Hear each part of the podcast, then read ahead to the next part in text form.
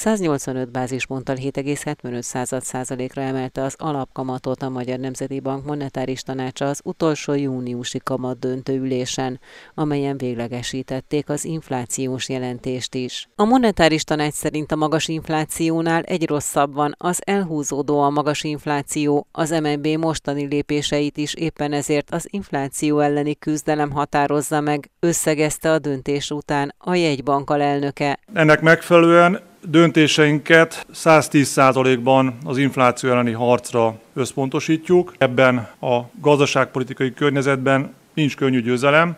Virág Barnabás hangsúlyozta, a jegybank célja az inflációs várakozások horgonyzása és a másodkörös hatások elkerülése. Az MNB alelnöke arra is kitért, hogy mi a célja a jegybanknak a mostani jelentős 185 bázispontos alapkamatemeléssel. A megnövekedett kihívások mellett a monetáris tanács az alapkamat és az egyhetes betéti kamat összezárását tartja szükségesnek. Ennek megfelelően alapkamat 185 bázisponttal 5,9%-ról 7,75%-ra emelkedik. A jegybank elnöke azt mondta, a kamatemelési ciklus határozott lépésekkel folytatódik egészen addig, amíg be nem következik az inflációs fordulat.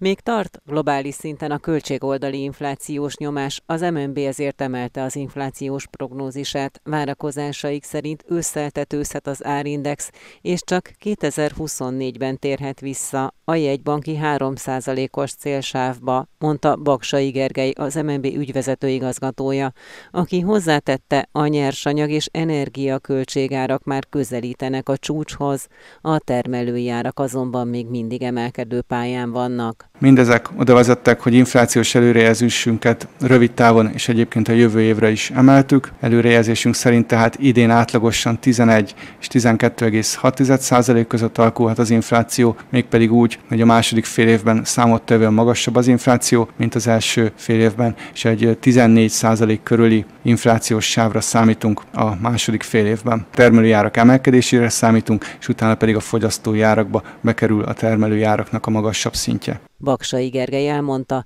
az árstoppok és a rezsicsökkentés érdemben mérséklik az inflációt. Az MNB-nek nincs információja az ársapkák fenntartásának idejére. Arra számítanak, hogy a maximált árak szeptember 30-áig maradnak, kivezetésük pedig fokozatos lesz.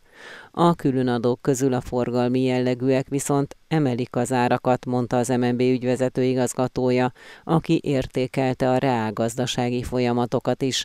Elmondta, hogy 2022-re felfelé, 2023-ra viszont lefelé módosították növekedési előrejelzésüket. Erre az évre 4,5-5,5 százalék közötti gazdasági növekedésre számítunk, amit elsősorban a háztartások fogyasztása hajt, jövőre pedig egy lassulásra. Így 2023-ban 2-3, 2024-ben pedig 3-4 százalékos lehet itthon a növekedés, mondta Baksai Gergely, aki azt is közölte, hogy idén a jegybank várakozásai szerint a folyófizetési mérleg hiánya a GDP 6 százalékára emelkedik, jövőre pedig 2 százalékra csökkenhet a fogyasztás csökkenése és a beruházások termőre fordulása miatt.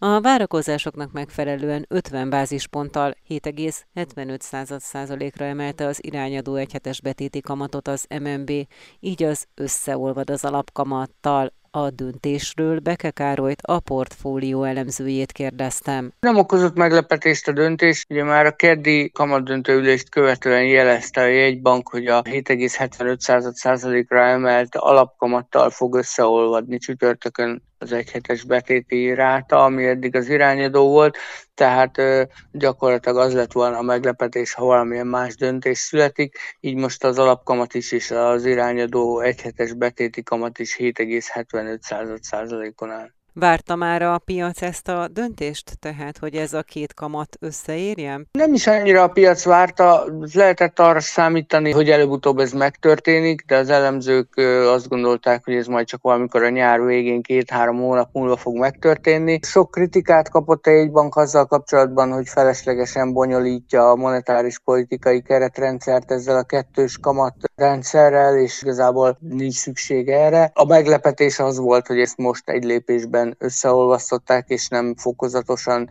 két-három hónap alatt, ahogy arra számítani lehetett, de erre is megvolt az indoka a jegybanknak, hiszen ugye a forint elmúlt hetekben látott gyengélkedése azért elegendő muníciót adott ahhoz, hogy, hogy ezt meglépjék. A magyar kamatszint most hol van a régiós kamatszintekkel összehasonlítva? Ahogy korábban, úgy most is azt mondhatjuk, hogy a legmagasabb a régióban a magyar irányadó kamat, ugye 7,75 százalékos, a legutóbb Csehországban volt kamatemelés, ők 125 bázisponttal 7%-ra emelték az alapkamatot, Lengyelországban pedig most 6%-os az alapkamat. Ugye a nagy kérdés a következő hónapokban az az lehet, hogy a Cseh jegybank emeli-e még tovább az alapkamatot, hiszen ott egy júliustól egy változás lesz a jegybank vezetésében, tehát az elnök személye is változik, illetve a, a döntéshozó testület nagy része is kicserélődik. Kérdés, hogy ők folytatják ez eddigi kamatemelési pályát. Beke Károlyt a portfólió elemzőjét hallották. 2022 első fél évében jelentős 22%-os esést könyvelhetett el a BUX döntően az OTP gyengébb teljesítménye miatt. Arról, hogy mi az oka a budapesti értéktősdén tapasztalható lejtmenetnek, Ignát Márk kérdezte Korányi Tamás tőzsdei szakértőt. December végén meg 50.700 ponton volt a BUX, most pedig már elmúlt két hétben 40 ezer alatt van. Ez a 22% esés nemzetközi szinten beleillik azért a trendben, tehát nincs különösebb oka szégyenkezésre, ahhoz képest, hogy a S&P index, tehát a meghatározó 500 legnagyobb amerikai részvényt tartalmazó index esése is több mint 20%. Emiatt június 13-a óta hivatalosan is medvepiac van. Ezt akkor deklarálják, hogyha az esés az a 20%-ot eléri. A Dow Jones az valamivel kevesebbet, 15%-ot esett, a technológiai papírokat tömörítő Nasdaq Index viszont 29-et, mert ezek magasabb szinten voltak az év elején, nagyobbat is estek. A DAX Index 19%-os esése és a Bécsi tőzsde 24%-os esése is nagyjából a magyarral hasonló mértékűek. Ami meglepő, hogy a környékbeli országok tőzsdéi, tehát a prágai, de még inkább a bukaresti tőzsde alig esett, bukaresti tőzsde meg gyakorlatilag ott van, ahol az év elején. Ez hogyan történhet? Másodindexek összetétele, tehát bukaresti tőzsdén is nagyon jelentős a súlya a Petromnak, meg a nukleár elektrikának, két energetikai cégnek, amelyeknek a, az elmúlt időszak jó volt, és ott a bankoknak kisebb a súlya. Nálunk viszont pont fordítva az index legnagyobb komponense hagyományosan az OTP, ami a tőzsdei kapitalizáció majdnem felét adtam. Igen, az elmúlt fél évben is leginkább az OTP és a MOL volt középpontban. Ha az OTP-t nézzük elsőként, csak nem 50%-ot esett tavaly december óta. Ez azért jóval több, mint ez az általános 20-22%. Mi az ok? Illetve ez az általános 20-22% abból tevődik össze, hogy a két legnagyobb papír, az OTP feleződött, 16.600-ról lényegében 8.400-ra esett, a MOL viszont a 2500-as évvégi szintről, hiszen a olajárak, és a egyelőre nincs embargó, tehát jöhet be az olcsó orosz olaj, amelyből a feldolgozott termékeket a MOL jó áron tudja exportálni, és még akkor is nagy a nyeressége, hogyha a legújabb extra profit adó azért ezt rendesen meg is csapolja, de még így is jól járt, úgyhogy a MOL árfolyama 18%-kal emelkedett fél év alatt. Igen ám, de az OTP-nek a buxban nagyobb a súlya, tehát az a mínusz 49% és a plusz 18%-nak az eredője, figyelembe véve, hogy a, a Richter is, meg a M-Telekom is 17-17 százalékot esett, ennek az eredője ez a 22 százalék. Hogyha az OTP nélkül néznénk a magyar tőzsde részvényeit, akkor gyakorlatilag nem lenne esés, mert a MOL emelkedése kompenzálta volna a Richter és az M-Telekom esését, tehát azért nálunk az OTP-nek, a bankszektornak nagyobb a súlya, mint Romániában vagy Csehországban. Korányi Géta mestősdei szakértőt hallották. Évtizedek óta nem látott súlyos asszály pusztít az Alföldön, eddig 230 ezer hektára nyújtott be 7 ezer gazdálkodó kárigényt, mondta az Inforádiónak az Agrártárca mezőgazdaságért és vidékfejlesztésért felelős államtitkára, aki azt is kiemelte, hogy ilyen mértékű szárasságot és csapadékhiányt még öntözéssel sem tudnak a gabonatermesztők kezelni. Feldman Zsoltal beszélgettem. Nagyon régen nem látott a szájval ma Magyarországon. Talán jól jelzi, hogy az itt-ott hulló csapadék ellenére is több olyan térsége van az országnak, ahol az elmúlt fél évben nem esett 100 mm eső sem. Ez elsősorban a Dunától keletre lévő alföldi területek is talán nem véletlen, hogy mindez idáig, talán történelmi csúcsot is döntve már most 230 ezer hektár területre jelentettek a gazdálkodók asszálykárokat, és ezeknek a nagy része az alföldi területeken, Jásznagykunban, Békésben és Hajdú-Biharban található. Az aszálykár súlyossága is eltérő lehet? Tehát erre a teljes 230 ezer hektáros területre vonatkozóan? Minden bizonyal, hiszen elsősorban az alföldi területeken nagyon sok olyan jelzést, információt kapunk, hogy a tavalyi őszi árpa termés, amely átlagosan az országban 6,5 tonna volt, az most másfél-két tonna, ha egyáltalán lehozható hektáronként. Éppen ezért nagyon komoly a gazdálkodók oldaláról az aggodalom, hogy hogyan is zárul ez a mostani betakarítási időszak. Sőt, azt tudom mondani, hogy a következő egy-két hét időjárása eldönti az őszi betakarítást is, hiszen a kukorica a napraforgó a következő napokban érdemben nem kap esőt, akkor nagyon komoly problémákkal küzdhetünk majd az év hátralévő részében a többi betakarítandó növényünkkel is. Milyen növényi kultúrákat érintett eddig az asszály elsősorban? A gabonát? Elsősorban az őszivetésű búzát, kisebb mértékben az árpát, és valamennyi más kint lévő kalászost. Most jelen pillanatban, ahogy említettem, a kukorica, a napraforgó is veszélyben is lehet, abban az esetben, ha az időjárás nem fordul kegyesebbre. A kárigény az pontosan mekkora eddig? Nagyságrendileg egy 7000 termelőt érinthet mindez idáig. Biztosak vagyunk benne, hogy ez jelentős mértékben nőni fog majd a következő hetekben. Az, hogy ez mekkora kárigény lesz, azt majd a gazdálkodás év végén fogjuk látni, és utána lehet a kárnyítési alap kapcsolatos döntéseket meghozni, amelyben egyébként hozzávetőlegesen termelői befizetésekből és ezzel egyenlő állami hozzájárulásból nagyjából 12,5 milliárd forintnyi összeg áll rendelkezésre. Emellett ne felejtsük azt el, hogy több mint 10 ezer gazdálkodó kötött olyan mezőgazdasági biztosítást, amelyhez egy 65%-os díjtámogatást adunk, és piaci alapon, támogatott módon az asszály elleni biztosításoknak a kötését jelentette az idei évben. Tehát a kárenyhítési alap a biztosításokhoz adott díjtámogatás, sőt egyébként a kockázatkezelési rendszerünkben részvő gazdálkodók számára pedig ez az alap is egyfajta védőhálóként áll rendelkezésre. De minden esetre azt a nagyságrendű asszályt, amely nagyon régen nem látott ez az ország, ennek a következményeit részben tudja majd ez az eszközrendszer is enyhíteni. Az asszálykárok kifizetéséből mennyire tudnak a gazdálkodók előrelépni, tehát mennyire tudnak annak érdekében tenni, hogy a következő évben legyen lehetőségük öntözésre, öntözéses technológiák kiépítésére. Az elmúlt években, és most is folyamatosan nyitva van a gazdálkodóink számára az öntözésfejlesztési beruházásokat támogató pályázati felhívásunk, ez elérhető. A másik oldalon pedig az elmúlt egy évben sorra alakultak azok az öntözési közösségek, amelyek egy nagyobb támogatási intenzitással közösségi öntözési infrastruktúrák létrehozását célozzák. Ez is nagyon fontos. A másik oldalon pedig folyamatosan arra biztatjuk a gazdálkodóinkat, hogy minél inkább a talaj talajok víz megtartó képességét erősítő gazdálkodási gyakorlatokat folytassanak, de mindez őszintén szólva az ilyen mértékű csapadékhiány esetében a termést nem képes megmenteni. Fedman Zsolt mezőgazdaságért és vidékfejlesztésért felelős államtitkárt hallották.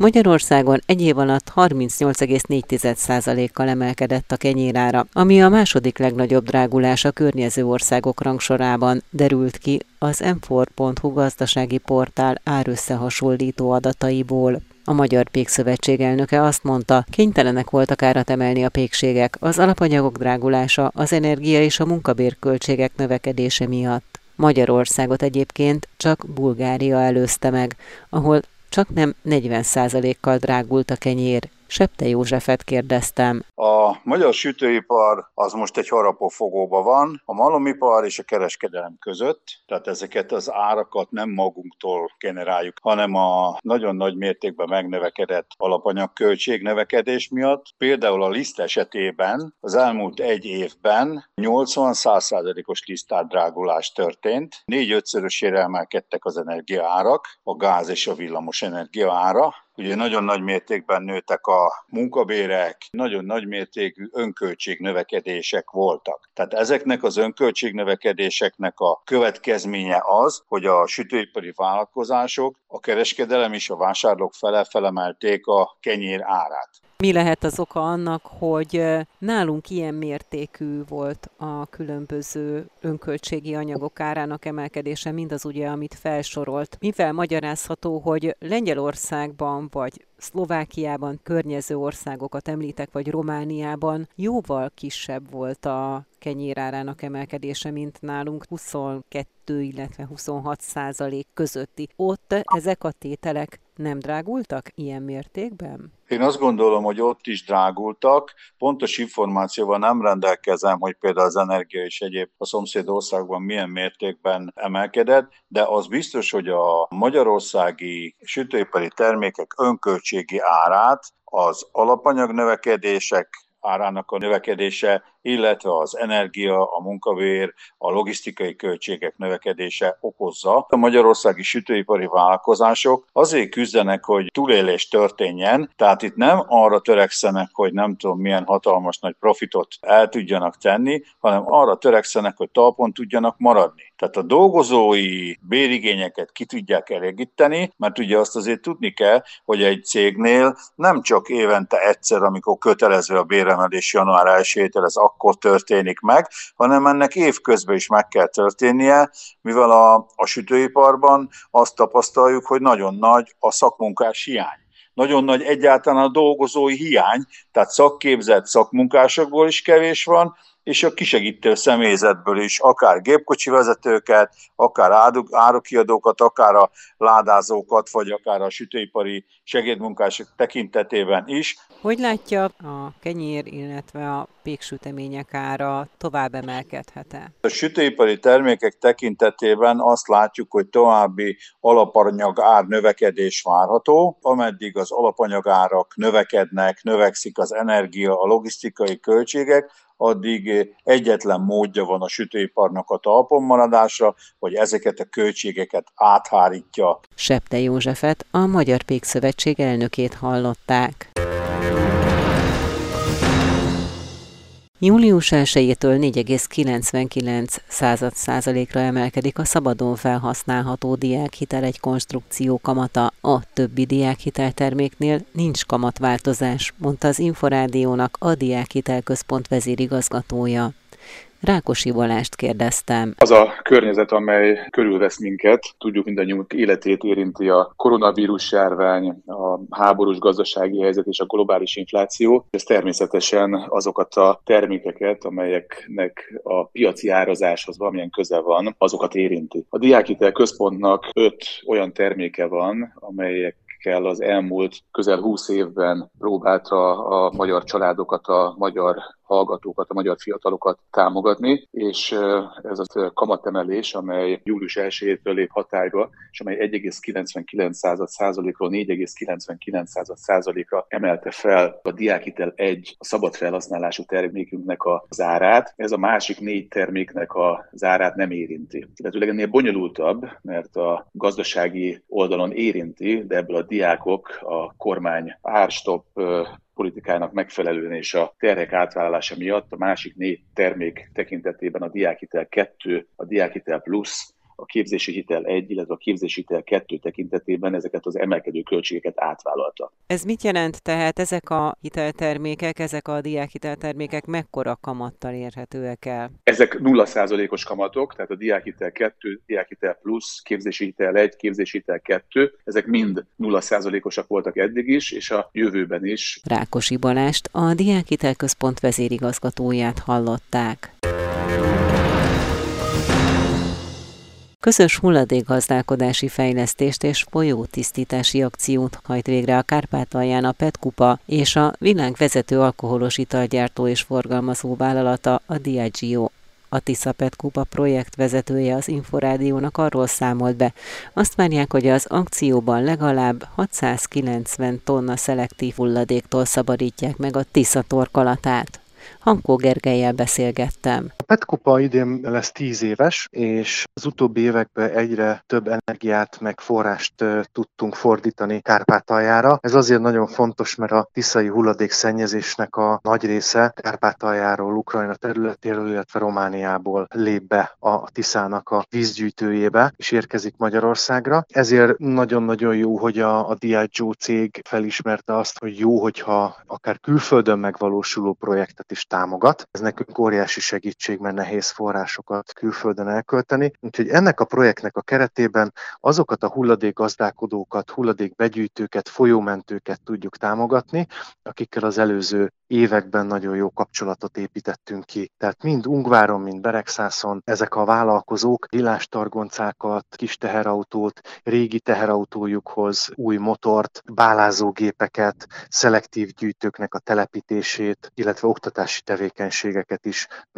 megvalósíthatnak. Úgyhogy ezzel ugye nagyban térítjük el a hulladékot a folyóktól. A projekt során számításaink szerint 690 tonna hulladékot fognak ők begyűjteni onnan, ahonnan eddig senki nem gyűjtött hulladékot. Mekkora anyagi támogatásból valósul meg ez a projekt? Ez egy több tízmilliós projekt, és ez ugye jövő nyár végéig fog zajlani, úgyhogy most az első etapból dolgozunk, és pont most zárjuk az első három hónapot a kinti partnerekkel, hogy most megy a reportálás, hogy miket tudtak eddig beszerezni, és utána indul a következő rész, amikor már a szelektív gyűjtőket fogják telepíteni oktatási intézményekbe, olyan intézményekbe, ahol nagyon sok menekült került elszállásolásra, tehát nagyon fontos, hogy ott is már modern eszközökkel gyűjtsük be a hulladékot, és onnan se kerüljön ki az utcára vagy a természetbe, vagy pedig illegális lerakóra hulladék. Úgyhogy nagyon örülünk az első etap